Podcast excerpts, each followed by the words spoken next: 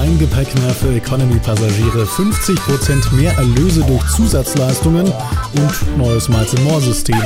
Bei der Lufthansa-Gruppe hat sich diesen Herbst einiges geändert.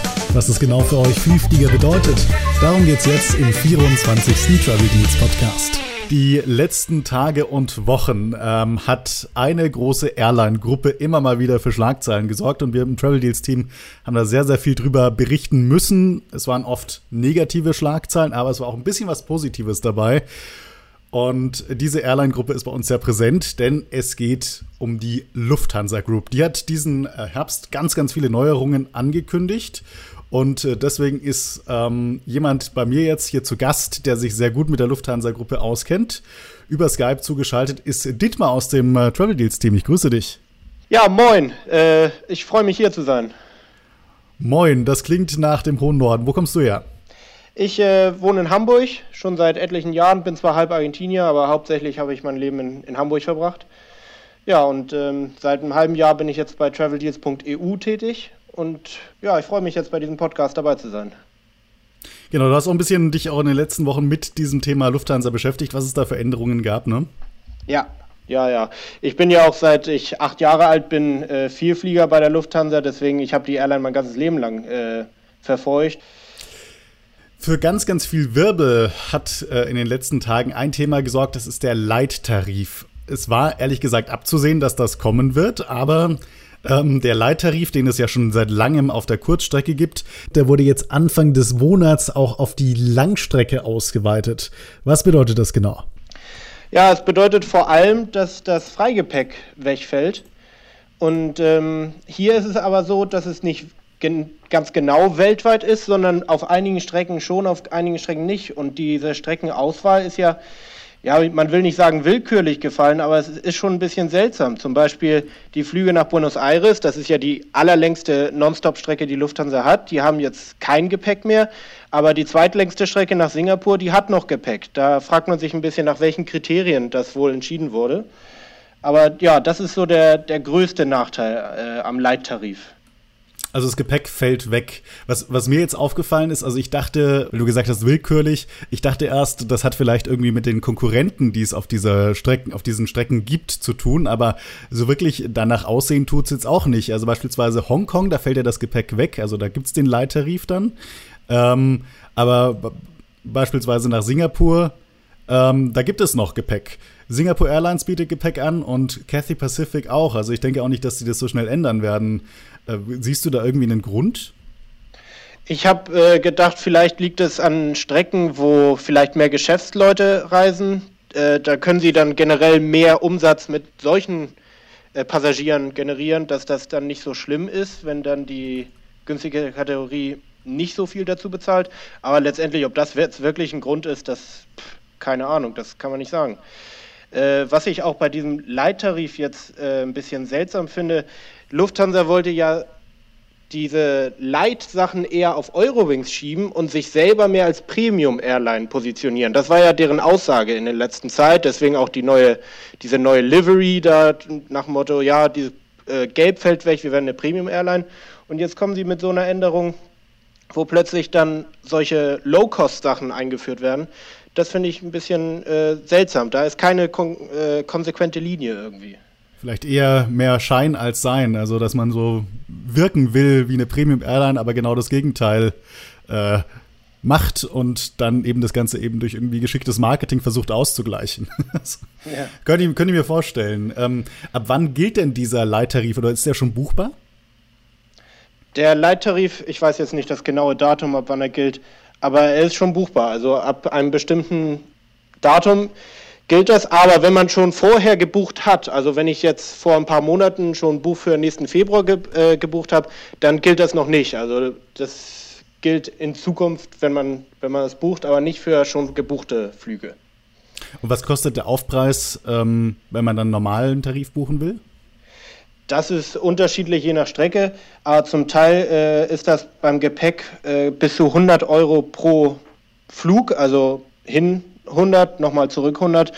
Wenn man das jetzt auf den Leittarif hinzufügt, dann hat man teurere Preise als vorher. Also ein Vorteil für einen Kunden ist es, wirklich nur, wenn er wirklich vorhatte, ohne Koffer zu reisen. Ansonsten äh, ist er teurer dran als vorher. Genau, also 100 Euro pro Richtung, das ist ja schon echt krass. Das ist schon recht hoch angesetzt. Das ist nicht bei jeder Strecke so, aber bei den längsten ist es tatsächlich so. Also das ist schon heftig. Wir haben jetzt die ganze Zeit von der Lufthansa geredet. Gilt das auch für die Schwester Airlines? Ja, also es gilt genauso für Swiss und äh, Austrian, wenn ich mich nicht irre. Bei Swiss ist ja noch nicht mal diese Kulanzregel angesagt. Die Lufthansa macht es ja so, dass bei Starlines Gold Kunden, also zum Beispiel Lufthansa-Senatoren, die kriegen ja aus Kulanz immer noch ein Freigepäck äh, dazu.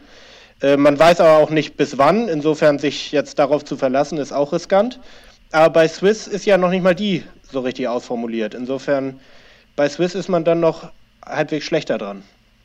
Jetzt kennen wir das von anderen Airlines, also beispielsweise United Airlines und sowas, die ja auch einen Leittarif auf Transatlantikstrecken anbieten. Da bedeutet Leittarif nicht nur, dass äh, das Gepäck nicht dabei ist, sondern es hat auch noch weitere Nachteile. Ähm, gibt es die denn bei der Lufthansa auch oder geht es da wirklich in erster Linie um das Gepäck? Also es geht wirklich in erster Linie um das Gepäck, weil kostenfreie Sitzplatzreservierung, die gibt es ja bei Lufthansa schon lange nicht mehr. Also es sind mindestens drei, drei vier Jahre, ich glaube sogar über fünf, dass es das nicht mehr gibt. Insofern ist das jetzt kein äh, Vorteil, der dadurch jetzt direkt wegfällt.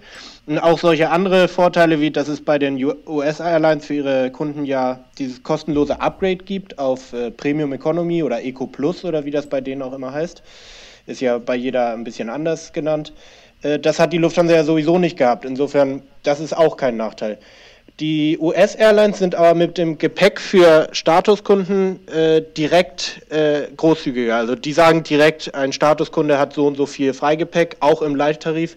Wie gesagt, ist das bei der Lufthansa nur eine Kulanzregel. Ja, bei United ist es ja so, dass dann äh, stattdessen eben die, wie du erwähnt hast, die ganzen anderen tollen Upgrade-Vorteile und so wegfallen. Und äh, Gepäck hat man trotzdem zum Beispiel bei United als 1K-Member, der ja ungefähr dem Senator-Status bei der Lufthansa entspricht, trotzdem auch im billigsten Basic-Leittarif 3 mal 32 Kilo.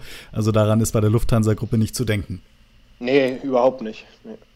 Dann gab es noch eine weitere äh, Schlagzeile bei der Lufthansa, die wirklich deutschlandweit für Aufsehen gesorgt hat, dass die Lufthansa uns das Essen kürzen will. Was hat es damit auf sich? Ja, also es geht um dieses zweite Essen, was in den meisten Flügen ja das Frühstück äh, wäre. Also Und Langstreckenflügen.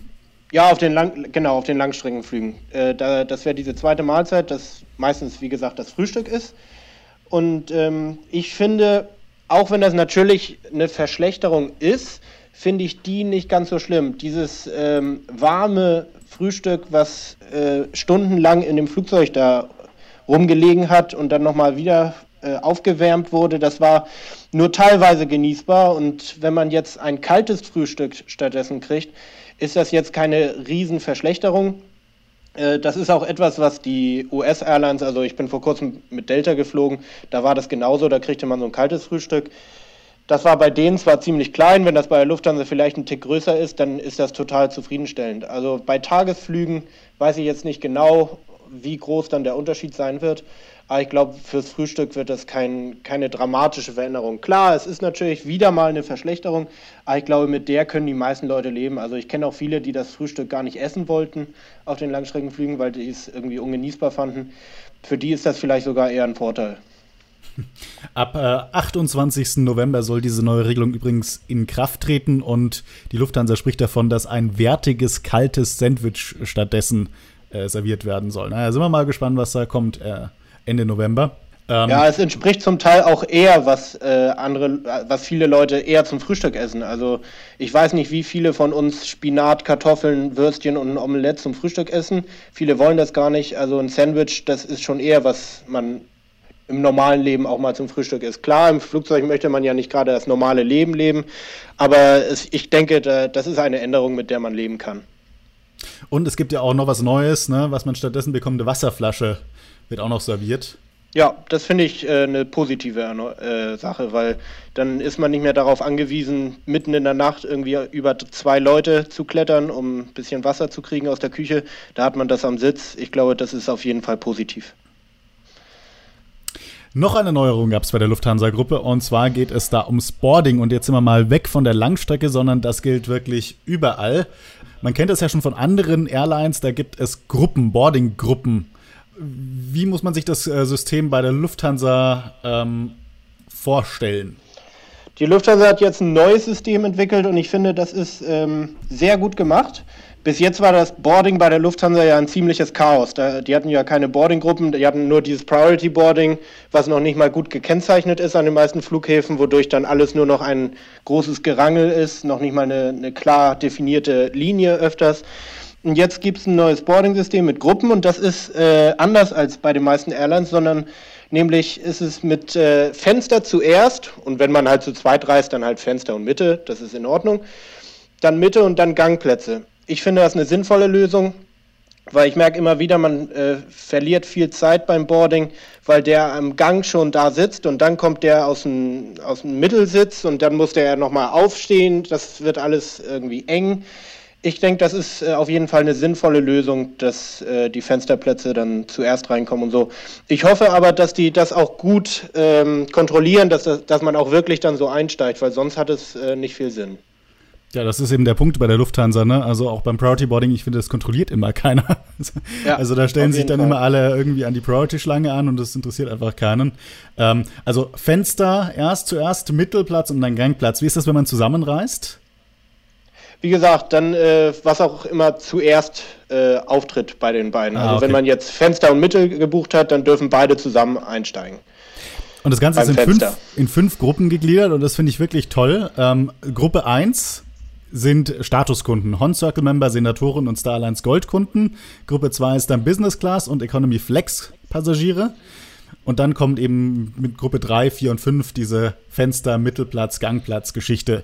Ähm, das heißt, es gibt also nochmal ein früheres Boarding für Statuskunden als für Business-Class-Reisende, was dann natürlich für den einen oder anderen Statusinhaber schon sehr, ein, sehr nettes äh, Feature ist, muss man sagen. Ja, aber ich habe auch gehört, dass es zwar diese zwei Gruppen gibt, die aber gleichzeitig einsteigen, was wieder eine total inkonsequente Lösung der Lufthansa ist. Aber vielleicht wird das geändert. Also die haben es vorsichtshalber schon mal eingeführt, dass es zwei Gruppen gibt, aber wie gesagt, erstmal sollen beide weiterhin zusammen einsteigen. Das funktioniert wahrscheinlich auch in Deutschland einfach nicht, weil also die Reisenden in Europa sind irgendwie anders beispielsweise als die in Amerika. Ich finde, wenn ich in Amerika fliege, in den USA, ähm, da funktioniert immer alles wunderbar mit diesen Gruppen. Also United hat ja ein neues Boarding-System eingeführt und das finde ich total faszinierend, weil sie ja wirklich quasi jede Gruppe so einzeln aufrufen. Als erstes irgendwie ähm, Leute in Rollstühlen, dann kommen alle Leute in Rollstühlen, dann sagen sie, ja, die Glo unsere Global Services Member dürfen jetzt einsteigen. Dann machen sich alle Global Services Member auf den Weg und steigen ein. Dann warten sie kurz, bis alle Global Services Member durch sind, dann rufen sie die 1K Member auf. Dann Boarding Gruppe 1, dann Boarding Gruppe 2, 3, 4, 5. Und äh, es funktioniert erstaunlich gut in Deutschland ist immer so, ein, so eine Traube schon vor dem Boarding Gate. Ich weiß nicht, warum die Deutschen das nicht lernen können, dass man da vielleicht einfach mal wartet, bis ja, man aufgerufen wird. Zum Teil ist es ja hier auch sehr schlecht ausgeschildert. Also wenn man, wie du sagst, in Amerika ist, dann ist da ganz klar irgendwie ein Schild oder eine Säule und da steht hier Diamond Member oder so und hier jetzt Gruppe 1 und das. Hier ist höchstens irgendwo ein kleiner Pfeil mit rechts ist äh, Priority Boarding und mehr ist da nicht. Die Le meisten Leute wissen gar nicht, was das bedeutet auf deren Boardingkarte steht ja auch keine Gruppe oder so und deswegen ist dann am Ende irgendwie so ein großes Ge Gewimmel da vor dem, vor dem Schalter. Ich finde, das ist auch von der Organisation einfach jahrelang sehr schlecht gemacht worden. Man, man hat die Leute auch gar nicht daran irgendwie gewöhnt und ja, es wurde auch, wie gesagt, sehr schlecht kontrolliert. Also meiner Meinung nach ist Priority Boarding für die Lufthansa-Gruppe eher so ein Marketingmittel, das äh, nicht wirklich durchgesetzt werden muss, sondern den Leuten kann man auf die Bordkarte drucken, ja, sie haben Priority Boarding, aber wirklich drum kümmern, tut sich da in Frankfurt und München keiner drum, dass das wirklich die Statuskunden sind, die da einsteigen oder die Business Class reisen im Priority Boarding. Eher ein Marketing-Gag, kann man schon fast sagen. Ja, also gerade bei der Lufthansa ist äh, Priority Boarding wirklich ein Marketing-Gag und das merkt man ja an den neuen Änderungen jetzt auch bei Eurowings, wo der der Snack praktisch im äh, Smart-Tarif äh, weggenommen wurde und stattdessen hat man allen Priority Boarding gegeben. Was einfach sinnlos ist, weil wenn fast jeder Priority Boarding hat, was dann, dann ist, hat niemand mehr Priority Boarding. Also das ist dann wirklich so Marketing, wir nehmen was weg und geben dir so einen Pseudo-Vorteil. Ja. Und ich meine, also Verpflegung wegnehmen bei Eurowings, das ist ja schon ein sehr herber Einschnitt. Ja, gerade da man ja äh, früher die meisten Strecken immer mit der Lufthansa geflogen ist, weil zum Beispiel, wenn ich von Hamburg nach Paris wollte, dann gab es halt Air France und Lufthansa. Und die Strecke gibt es ja jetzt gar nicht mehr mit der Lufthansa. Man ist gezwungen, wenn man direkt fliegen will, entweder auf die Konkurrenz von Air France umzusteigen, was ja kaum im Interesse der Lufthansa sein kann, oder mit Eurowing zu fliegen. Und jetzt muss man praktisch Business Class fliegen, um ein Sandwich zu kriegen. Also es ist inzwischen schon relativ verrückt geworden. Ich konnte es ja am Anfang noch verstehen, nach dem Motto, ja, wenn du jetzt 20 Euro mehr zahlst, dann hast du deine Statusvorteile und noch was zu essen und was zu trinken. Gut, damit kann man leben. Äh, jetzt direkt Business Class buchen zu müssen, das ist schon ja, ein bisschen viel verlangt. Was witzig ist, äh, wir haben das von einem Insider erfahren, schon vor Jahren, dass das eben genauso kommen soll. Und dann haben wir bei der Lufthansa Pressestelle angefragt, gibt es denn tatsächlich solche Planungen bei Eurowings? Und dann ähm, hat mir die Pressesprecherin damals am Telefon gesagt, äh, ja, wir können das bestätigen, das ist tatsächlich geplant. Dann haben wir darüber berichtet, dass das geplant ist. Und äh, dann sind sie aber zurückgerudert und haben gesagt, nee, nee, das ist totaler Mist, da haben sie Mist verbreitet. Das stimmt nicht. Und jetzt ist es eben doch gekommen. Vielleicht ja. lag es an unserem Bericht, dass sich das erst noch mal ein bisschen rausgezögert hat. Äh, vor einem Jahr war das. Aber ja. jetzt ist es ja tatsächlich so. Oder also, es ist einfach wirklich diese, diese, wie gesagt, inkonsequente Haltung der Lufthansa, wo sie immer wieder hin und zurück rudert. Entweder Premium-Airline werden oder dann doch Low-Cost. Also man merkt das in den letzten Jahren, da ist wirklich keine konsequente Linie. Ne? Und äh, wie sieht es jetzt bei dem Priority Boarding bei Eurowings aus? Also als, als Hon oder sowas darf man trotzdem nicht vor den Smart-Kunden einsteigen, sondern das ist alles zusammen, oder wie? Ja, so sieht's aus. Also ich, ich glaube, bei einigen Langstrecken gibt es auch überhaupt keinen Basic-Tarif. Äh, insofern hat dann wirklich jeder im gesamten Flugzeug Priority Boarding. Das zeigt, wie absurd dieses Priority Boarding überhaupt ist. Ne? Hm. Ja, also wir haben gerade drüber gesprochen, die Lufthansa befindet sich selber so ein bisschen in so einer Identitätskrise, kann man sagen. Und äh, was immer wieder gefallen ist, ist äh, das Wort Zusatzerlöse. Die sollen ja, glaube ich, bis 2023 um 50 Prozent steigen. Ähm, was äh, denkt sich denn die Lufthansa da aus? Ja, da gab es ja verschiedene Ideen, über die wir mal berichtet haben, mit einer Schlafcouch. Das wäre dann, man bucht praktisch so ganz hinten im Flugzeug drei Sitze oder so und dann kommt da so eine Matratze drauf und dann kann man da schlafen wie im Bett. Es ist also Business Class ohne halt Priority Boarding und so, einfach nur das Bett, aber ansonsten ist alles wie in der Economy. Und naja, vieles davon sehen wir, ach, ach so, diese extra Mahlzeiten, die man auch bestellen kann, das gibt es ja jetzt schon dass man sagt, ich möchte irgendwie das Oktoberfest-Menü haben im Flugzeug, da zahlt man dann knapp 20 Euro oder so und dann kriegt man irgendwie eine Brezel und was weiß ich. Irgendwer hatte das aus dem Team getestet, warst du das? Äh, nee, ich war das nicht, nein. Du warst es nicht? Nee, ich bin noch nicht verrückt und, und zahle diese Beträge dafür irgendein besonderes Essen. Nein, nein, auf keinen Fall. Und man sieht das ja jetzt auch äh, mit dem Koffer, der wegfällt. Das ist dann ja wieder dann eine Zusatzleistung. Ja, das, äh, das scheint ja auch ein bisschen der internationale Trend zu sein. Da, da will ich jetzt nicht sagen, dass das äh, nur Lufthansa ist, aber die Lufthansa scheint das doch ähm, immer mehr einführen zu wollen, ja. Ganz anders sind ja da so die asiatischen Airlines oder auch die Golf Carrier oder sowas, die da momentan zumindest noch gar nicht so wirklich dran denken. Wobei Emirates hat ja auch irgendwie gespielt mit so einer Business Class Light. Aber grundsätzlich so im asiatischen Raum und so, da sieht man das nicht so, ne? Ja, genau. Ähm, Emirates wäre mir da auch als, als erstes eingefallen mit diesem Light Business Class, über den sie nachgedacht haben.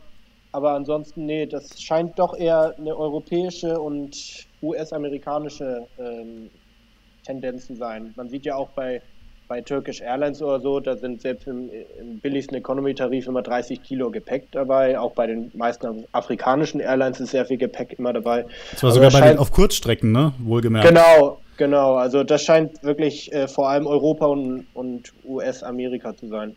Ich weiß nicht, ob es daran liegt, dass, dass da besonders viel gereist wird oder ich weiß es nicht. Was, wenn man sich die Flugpreise, die Entwicklung in den letzten Jahren so ansieht, dann ist es halt schon krass. Also heutzutage ist ja ein normaler Preis für einen Transatlantikflug oder sowas 300 Euro oder 400 ähm, in der Economy Class es ist irgendwie klar, dass die Airlines äh, da gucken müssen, wie sie trotzdem noch Erlöse erzielen. Ne? Also irgendwie kann ich es auch verstehen, so ein bisschen, dass man natürlich guckt, wie kann man denn noch irgendwie Geld verdienen, wenn wir die Flüge schon so günstig anbieten müssen, wegen dieses extrem hohen Wettbewerbsdrucks. Klar, natürlich ist das verständlich. Ähm, aber natürlich auch nur bis zu einem bestimmten Limit. Weil, wie gesagt, wenn das jetzt, äh, wie es bisher war, nur für diese Transatlantikflüge gewesen wäre, dann würde man sagen, gut, das liegt am Preis. Aber ein Lufthansa-Flug, sagen wir mal zum Beispiel nach Buenos Aires wieder das Beispiel, da bist du locker bei 800 Euro, an den meisten Daten sogar äh, gerne mal bei 1000. Und wenn du dann nochmal 200 Euro auf, äh, darauf zahlen musst fürs Gepäck, dann finde ich das schon ist ein bisschen frech, weil da ist auch zum Beispiel bei KLM und Air France gibt es äh, öfters Flüge nach Buenos Aires für 550, 600. Und wenn der Lufthansa sowieso schon teurer ist und dann noch das Gepäck streik, äh, streicht, dann, ja, dann ist dieses, dieses Argument eigentlich nicht mehr so das, das Entscheidende. Ne? Die Lufthansa lebt halt auch sehr, sehr stark davon, äh, dass sie einen sehr guten Ruf in Europa haben und auch überall in der Welt eigentlich. Die Lufthansa ist einfach, hat, hat so dieses Markenimage, wir sind eine absolute Premium-Airline, was meiner Meinung nach nicht jetzt unbedingt nicht mehr zutrifft. Aber damit, ja, äh, damit kriegen sie halt trotzdem noch ganz viele, können sie trotzdem noch sehr viele Kunden gewinnen, ne? Ja, im, im Ausland hat Lufthansa ein exzellentes Image, muss man wirklich sagen. Und im Inland ist es dann halt dieses äh, gemütliche, ja, es ist die deutsche Airline, es ist die eigene Airline. Das zieht natürlich auch viele Kunden. In, insofern äh, haben die natürlich aus beiden Seiten diesen Vorteil. Ne? Um nochmal auf das Thema Schlafcouches zurückzukommen, also wir sind ja da so drauf gekommen, wir hatten das auch exklusiv, haben wir darüber berichtet, über dieses Thema, dass die Lufthansa über Schlafcouches und Co. nachdenkt. Ähm, und zwar habe ich nämlich ähm, eine Umfrage mal bekommen von der Lufthansa. Ich soll doch bitte mal ähm, ein neues Buchungssystem testen, haben sie mir eine E-Mail geschrieben. Ich könne eine USA-Reise in der Premium Economy gewinnen. Da habe ich mir gedacht, naja, USA-Reise Premium Economy mache ich mal mit. Und dann wurde ich auf so eine Lufthansa-Webseite quasi weitergeleitet. Ihr neues Buchungssystem und ich soll doch Optionen wählen, die ich persönlich interessant äh, fände. Und da gab es dann eben zum Beispiel die Option Schlafcouch für 530 Euro oder man kann, konnte auch irgendwie einen freien Nebenplatz wählen für 330 Euro oder auch so kleinere Zusatzleistungen wie Priority Boarding für 8 Euro, Priority Check-in für 10 Euro, Loungezugang 35 Euro. Also wirklich sich so seine Reise irgendwie zusammenstellen. Da waren auch irgendwie kuriose Sachen dabei, wie beispielsweise für eine Decke und ein Kissen 10 Euro. Also ich hoffe, das kommt nicht. Oder, ähm, was ich witzig fand, kostenlose Sitzplatzreservierung konnte man wählen. Für 30 Euro. das war das, also ja, das, kostenlos für 30 Euro. Das ist kostenlos. Da sieht man halt auch, wie viel Wert ähm, dieses, äh, dieses Priority Boarding bei Lufthansa hat, weil wenn das auf 8 Euro eingesetzt ist, äh, wenn man jetzt die anderen Preise sieht, das ist praktisch, was am wenigsten wert ist. Und wenn dann jeder Priority Boarding hat, dann hat es halt überhaupt keinen Sinn mehr, dieses Priority Boarding. Insofern, ja, da, da haben wir wieder das Thema von vorhin. Priority Boarding bei Lufthansa ist ein Witz. Ne? Und kostenloses Priority Boarding für weniger als 8 Euro gibt es auch, indem man sich einfach an die Priority-Schlange anstellt. Interessiert bei der Lufthansa eh irgendwie niemanden beim Boarding. Ja. Also ich habe es bei United mal gesehen, ähm, da wurden die One Ks aufgerufen ähm, und die sehen das dann natürlich an ihrem Computer und äh, da haben sie dann tatsächlich die Leute wieder zurückgeschickt. Also da war jemand vor mir, der hatte keinen Status, der hat sich da trotzdem angestellt und dann haben sie den haben sie extra sich die Mühe gemacht, sie sind auf den Rechner gegangen, haben ihn wieder deboardet und ihm gesagt, er soll sich bitte hinten anstellen. Vor zwei Wochen hatte ich das hier in Hamburg auch. Da war ich mit Air France unterwegs und da hat sich einer direkt als erster angestellt an die Priority Boarding äh, Schlange und da kam sofort die Nachricht vom Computer, der gehört hier nicht hin und da haben die gesagt, auf Wiedersehen, gehen Sie wieder nach hinten. Also da sind andere Airlines, selbst hier in Europa, deutlich konsequenter. Kann ich absolut bestätigen. Äh, Nochmal zum Thema Zusatzerlöse zurück. Ähm, ja, in der Premium Economy war ja bislang ähm, eine Sitzplatzreservierung noch enthalten, genau wie in der Business. Jetzt wird die Premium Economy aber ein bisschen weniger Premium. Ja, die Premium Economy ist ja sowieso immer, immer weniger Premium schon geworden von Anfang an. Ähm, aber jetzt halt durch die Sitzplatzreservierung, die, die kostenpflichtig wird, da äh, fragt man sich, was diese Premium Economy überhaupt noch an Premium hat, außer diesem schönen Sitz. Also einfach nur, damit es diesen schönen Sitz hat und die, das, äh, die höhere Gepäckerlaubnis äh, oder wie es heißt, ähm, ist da schon ein heftiger Preisunterschied inzwischen. Man kennt das ja zum Beispiel aus den US-Airlines, die haben ja auch so eine Premium Economy die ist äh, nicht so schön wie Lufthansa's Premium Economy, aber die wird ja auch praktisch kostenfrei an die Statusmitglieder, selbst die niedrigsten Statusmitglieder rausgegeben. Also die Economy Plus, ne? Also wir reden jetzt nicht von genau. der richtigen genau, Premium Economy, also, sondern mit mehr Beinfreiheit. Genau, genau. Genau. Und ähm, hier ist es halt gut ein schönerer Sitz, aber die, der Preisunterschied zur Economy ist ja öfter schon bei mindestens 500 Euro. Und da kann man eigentlich erwarten, dass wenigstens sowas wie Sitzplatzreservierung nicht nochmal für hin und zurück 100 Euro mehr drauf äh, kostet. Ne? Genau, also pro Strecke 35 bis 55 Euro, also wirklich ein Batzen Geld. Genau. Und der Punkt ist und einfach, bei der Lufthansa kriegt man außer dem Sitz wirklich überhaupt keine Premium-Leistung. Man kriegt genau das gleiche Essen wie die Economy-Kunden, zwar in einer äh, Porzellanschale äh, serviert, aber es ist genau das gleiche Essen. Man kriegt genau den gleichen Service. Man hat kein Priority Boarding, man hat keinen gesonderten Check-in-Schalter, sondern es ist wirklich nur der reine Sitz anders. Das ist bei anderen Airlines ganz anders. Ganz viele Airlines bieten beispielsweise ein Priority Check-in, Priority Boarding und solche Services dann auch für Premium Eco-Kunden an. Ja, ganz genau. Gut, das Gepäck, die, die Gepäckfreimenge ist halt auch eine zweimal 23 Kilo dann höher als bei Economy. Ne? Warten wir mal, wie lange das dauert, bis wir das auch noch abschaffen. ja, genau, genau. Und ich muss sagen, ich bin Aber persönlich ich, kein Fan von Premium Economy. Also ich bin schon öfter Premium Economy geflogen und ich denke mir, wenn dann, wenn ich, äh, also ich, ich finde das nicht so viel bequemer als in der, in der normalen Economy. Das heißt also, wenn ich mir was gönne, dann fliege ich Business. Also ich weiß nicht. Premium Economy, denke, der Aufpreis ist mir normalerweise nicht wert, so viel Geld zu zahlen für einen bisschen bequemeren Sitz.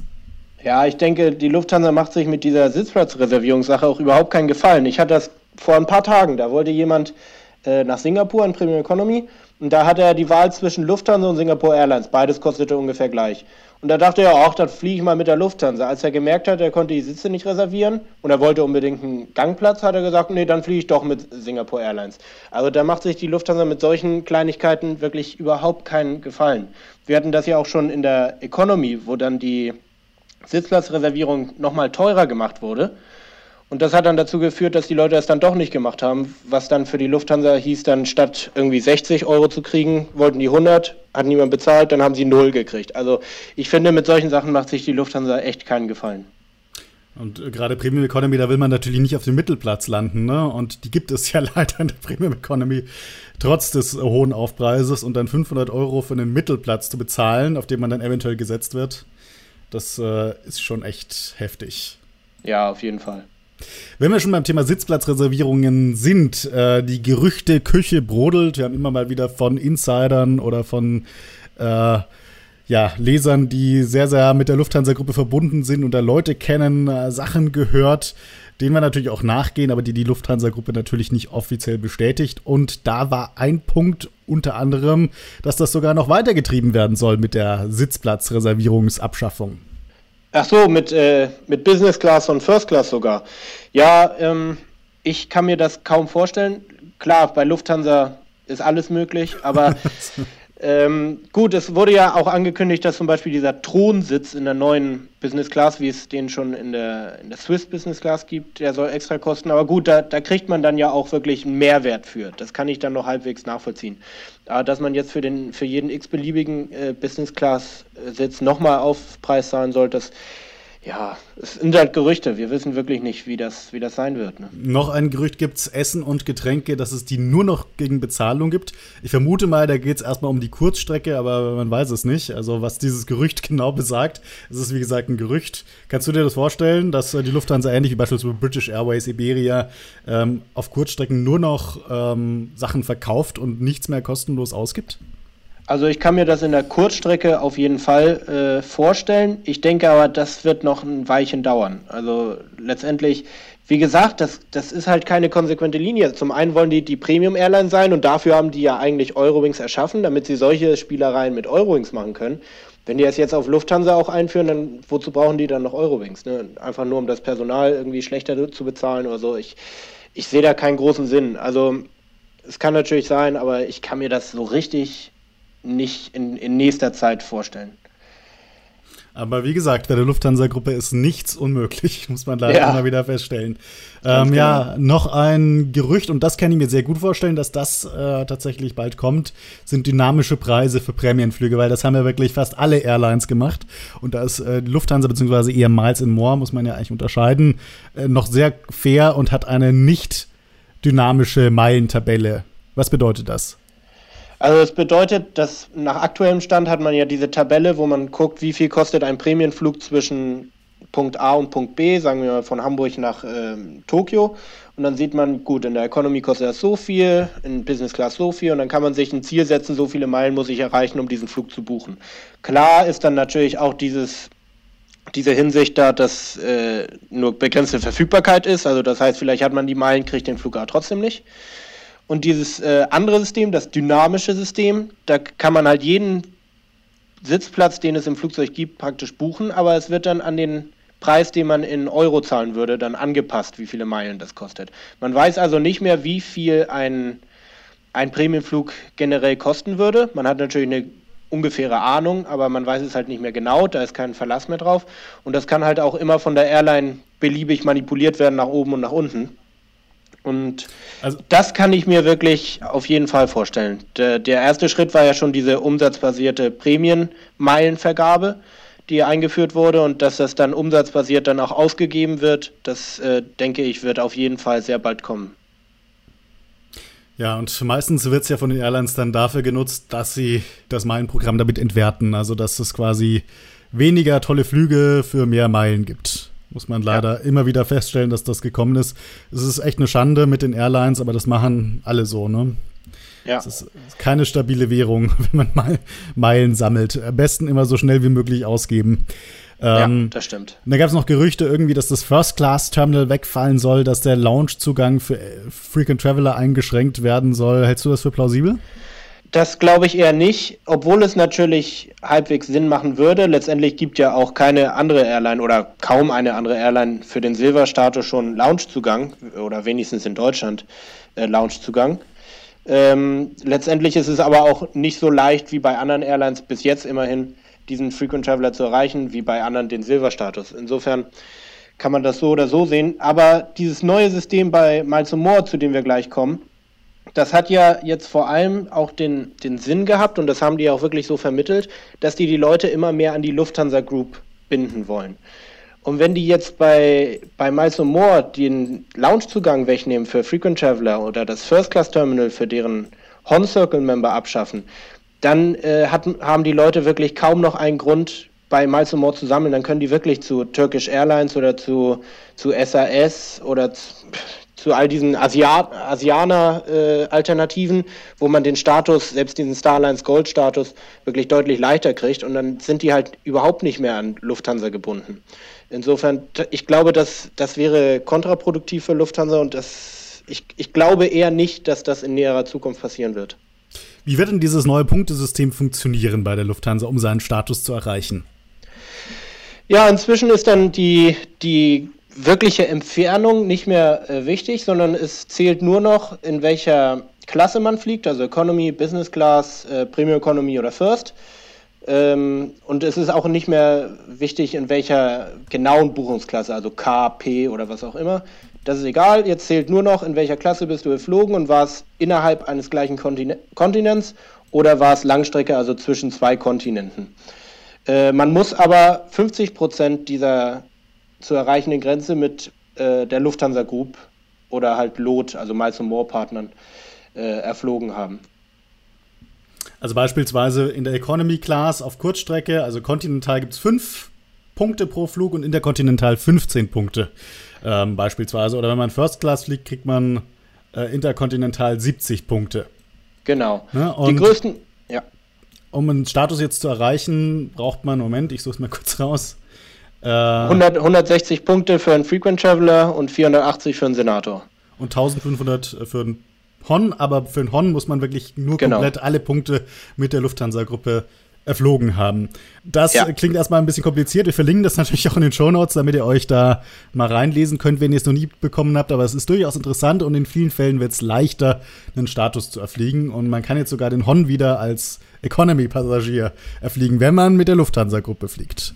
Genau. Leichter muss man natürlich da ein bisschen vorsichtig sein, weil jetzt muss man ihn natürlich jedes Jahr requalifizieren. Insofern ist es tatsächlich leichter innerhalb eines Jahres, aber man hat nicht mehr dieses tote Jahr, wo man dann sich entspannen konnte und vielleicht noch einen anderen Status mit einer anderen Airline erfliegen konnte. Äh, das ist jetzt vorbei. Jetzt muss man das jedes Jahr machen. Aber ja, es ist äh, für echte, sagen wir mal, echte Vielflieger, die ab und zu mal wirklich fliegen jedes Jahr, ist das leichter geworden, den Status zu kriegen. Es reicht zum Beispiel ein Business-Class-Flug und ein Economy-Flug in der Langstrecke, beides, mit einmal umsteigen und man hat schon den Frequent Traveler. Also, also wenn dieser Business-Class-Flug halt mit der Lufthansa Group war. Ich glaube, das ist wirklich auf jeden Fall machbar. Und selbst für einen Senator braucht man vier Business-Class-Langstreckenflüge mit Umsteigen. Auch das ist eigentlich äh, für einen richtigen Vielflieger nicht so das Riesenproblem, das zu erreichen jedes Jahr. Was auch interessant ist, ähm, auf Kurzstrecke kann man jetzt auch irgendwie den Senator erreichen. Es gibt ja ganz viele Europa-Vielflieger, die wirklich jede Woche mehrmals mit der Lufthansa-Gruppe geflogen sind, aber die es immer nur bis zum Frequent Traveler geschafft äh, haben, weil es eben sehr, sehr schwer war. Und das ändert sich jetzt auch mit dem neuen System. Also man kann auch als Kurzstrecken-Vielflieger jetzt durchaus den Senator erreichen, was sicherlich eine positive Änderung ist. Klar, mit diesen 125 Meilen, die man früher kriegte, konnte man nie diesen Senator-Status erreichen. Die sind wirklich ähm, die absoluten Gewinner dieses neuen Systems, würde ich denken. Und was ich das Allercoolste eigentlich an dem neuen System finde, ist die Möglichkeit, was ich das Allercoolste an dem neuen System finde, sind die möglichen Mileage-Runs. Man kann ja wirklich sehr, sehr günstig jetzt den Hon erreichen, wenn man da ein bisschen trickst. Ja, das kann man. Ich denke, ähm, das ist jetzt natürlich alles sehr viel Theorie. Äh, kaum jemand wird das wirklich nur durch diese Mileage Runs machen. Aber wenn einem wirklich ein bisschen was fehlt, dann kann man das natürlich leichter nochmal eben schneller fliegen als früher. Das ist auf jeden Fall so. Aber niemand wird jetzt nur immer wieder hin und her äh, zwischen Kopenhagen und Marrakesch oder so fliegen, nur um den Status zu haben irgendwie. Das glaube ich nicht. Aber so um diese letzten paar Punkte zu kriegen, ist das natürlich äh, toll, wenn man solche Runs dann benutzen kann. Ne? Zwischen äh, Kopenhagen und Marrakesch, hast du gerade gesagt. Das ist ja dann eine Interkontinentalreise, weil es geht ja nach Afrika und das zählt dann wirklich als Interkontinentalflug und gibt auch entsprechend Punkte, was halt wirklich äh, krass ist, muss man sagen. Also eine tolle Sache. Ja. Bin sehr begeistert. Die, die, die größten Verlierer natürlich äh, von diesem neuen System sind die Premium Economy und First Class äh, Kunden. Vor allem halt die Premium Economy Kunden, weil die haben ja bis jetzt praktisch äh, die, die gleiche Meilenausbeute wie die billigste ähm, Business Class gekriegt, manchmal sogar einen Tick mehr auf den Inlandflügen. Ähm, und das ist jetzt vorbei. Jetzt kriegen sie nur noch einen Tick mehr als die Economy Class äh, äh, Passagiere. Also 15 Punkte gibt ein Economy Class Flug und 20 gibt ein Premium Economy Flug. Das ist natürlich kaum noch ein relevanter Unterschied, was ich bei der Preisdifferenz von Economy zu Premium Economy eigentlich ein bisschen knapp geraten finde. Da hätte meistens, man gerne auch mal 100 Prozent oder so, ne? Ja, genau. Also da hätte man wirklich auch mal äh, 25, 30 geben können. Äh, auch First Class ist deutlich weniger. Die haben ja zum Teil wirklich äh, dreimal so viele Meilen gekriegt früher als Business Class.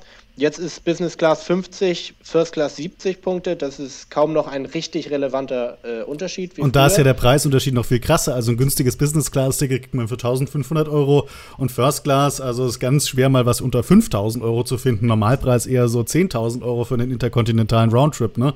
Also da ja. finde ich das schon echt heftig, dass die Lufthansa da so sparsam ist. Ja, dennoch finde ich, dass die Premium Economy Passagiere hiervon äh, mehr betroffen sind, weil verstehe mich jetzt nicht falsch, aber die First-Class-Passagiere, die brauchen diesen Status jetzt nicht unbedingt. Also jemand, der ähm, First Class fliegt, der muss nicht unbedingt jetzt. Ich kann mir nicht vorstellen, dass er die Woche darauf in der Basic Economy nach äh, USA für 200 Euro fliegen will und dann dieses Freigepäck um, unbedingt durch den Status kriegen will. Also ja. ich, ich nee, glaube, die, die, die Premium Economy äh, Passagiere sind da die, die deutlichen Verlierer an diesem neuen System. Absolut, bin ich voll deiner Meinung. Ähm, und wir jammern ja gerade eigentlich auch auf einem sehr hohen Niveau, weil eigentlich ist ja das größere Problem, dass ganz viele Airlines dazu übergehen, dass sie aus ihren Vielfliegerprogrammen Vielzahlerprogrammen machen. Und die Lufthansa macht damit, oder beziehungsweise Miles and More muss man eigentlich eher sagen, ist ja nicht unbedingt eins mit der Lufthansa. Ähm, die macht genau das Gegenteil. Sie schafft also wirklich mit dem Statussystem, mit diesem neuen Statussystem ein echtes Vielfliegerprogramm. Also Leute, die viel fliegen, werden belohnt mit einem Status und nicht die, die viel zahlen. Zahlen eigentlich eine sehr positive Entwicklung, finde ich, wenn man es jetzt mit Absolut. United oder so vergleicht. Absolut. Also ich hatte schon das Schlimmste erwartet, gerade nach dieser, wie du sagst, United-Änderung, die ja das System komplett entwertet hat äh, und für, für echte Vielflieger kaum noch was brachte. Es war wirklich, jetzt, jetzt ist es ein Vielzahler-System geworden. Und die, äh, da hatte ich gedacht, oh, hoffentlich macht die Lufthansa es nicht und die haben es wirklich nicht gemacht, ganz im Gegenteil, die haben es wirklich noch mehr auf viel Fliegen äh, konzentriert. Und das finde ich toll. Ich finde es auch, äh, auch schön, dass bei diesem neuen System es jetzt egal ist, welche Langstrecke man fliegt. Früher war das bei mir öfters so, dass ich unbedingt an die Westküste musste der USA, weil sonst die Meilen für den Status nicht reichen. Wenn ich jetzt zum Beispiel nach Boston fliege, ist das zu kurz. Jetzt ist es egal. Jetzt kann ich äh, ganz neue Ziele anfliegen. Nach Marrakesch Status zum Beispiel. Ist egal. Ja, genau. Jetzt ist es egal. ähm, und die letzte Änderung, die mir jetzt einfällt, war dieser Frequent Traveler äh, Lifetime Status. Auch Senator Lifetime gibt es jetzt. Das gab es früher nicht. Also Senator gab es inoffiziell. Da musste man äh, zehn Jahre Senator gewesen sein und über 60 Jahre alt, wenn ich mich nicht irre. Ja. Und jetzt äh, braucht man dafür 7500 Punkte für den Frequent Traveler äh, fürs Leben und 10.000 Punkte für den Senator äh, lebenslang. Die müssen allerdings auch nur mit der Lufthansa Group äh, und Miles More Partnern erflogen worden sein ich finde diese Grenze recht hoch gesetzt. Also 7500 Punkte, wenn man jetzt jedes Jahr diesen Frequent Traveler zum Beispiel knapp erreicht, also mit diesen geforderten 160 Punkten. Und je, jetzt gehe ich mal davon aus, dass diese 160 auch mit Miles More und Lufthansa ähm, erflogen wurden und nicht nur 80, wie es das absolute Minimum erfordert. Äh, dann ist man 46 Jahre lang Frequent Traveler, bevor man den Status hat. Also das ist schon, das ist schon ganz schön hoch gesetzt. Allerdings muss man sagen, früher gab es das noch nicht mal. Insofern, ich, ich, man kann sich jetzt nicht beschweren über eine Verschlechterung, die vorher überhaupt nicht möglich war. Insofern ist es hochgesetzt, aber immerhin gibt es das jetzt. Ähm, das ist schon ganz gut. Dietmar, viele spannende Eindrücke. Vielen Dank dafür. Vielen Dank, dass du dich bereit erklärt hast, äh, für ein Gespräch zur Verfügung zu stehen. Ja, es hat mich absolut gefreut. Und ich denke, das war nicht unser letzter Podcast, den wir gemeinsam machen. ja, ich das hoffe ich auch. Ja, und auch an unsere Hörer vielen Dank äh, fürs Dabeisein. Wir würden uns natürlich, äh, sofern euch der Podcast gefallen hat, freuen, wenn ihr uns fünf Sterne bei iTunes verpasst, uns bei Spotify abonniert. Überall da findet ihr uns. Und dann hören wir uns im Dezember wieder mit dem nächsten Travel Deals Podcast kurz vor Weihnachten.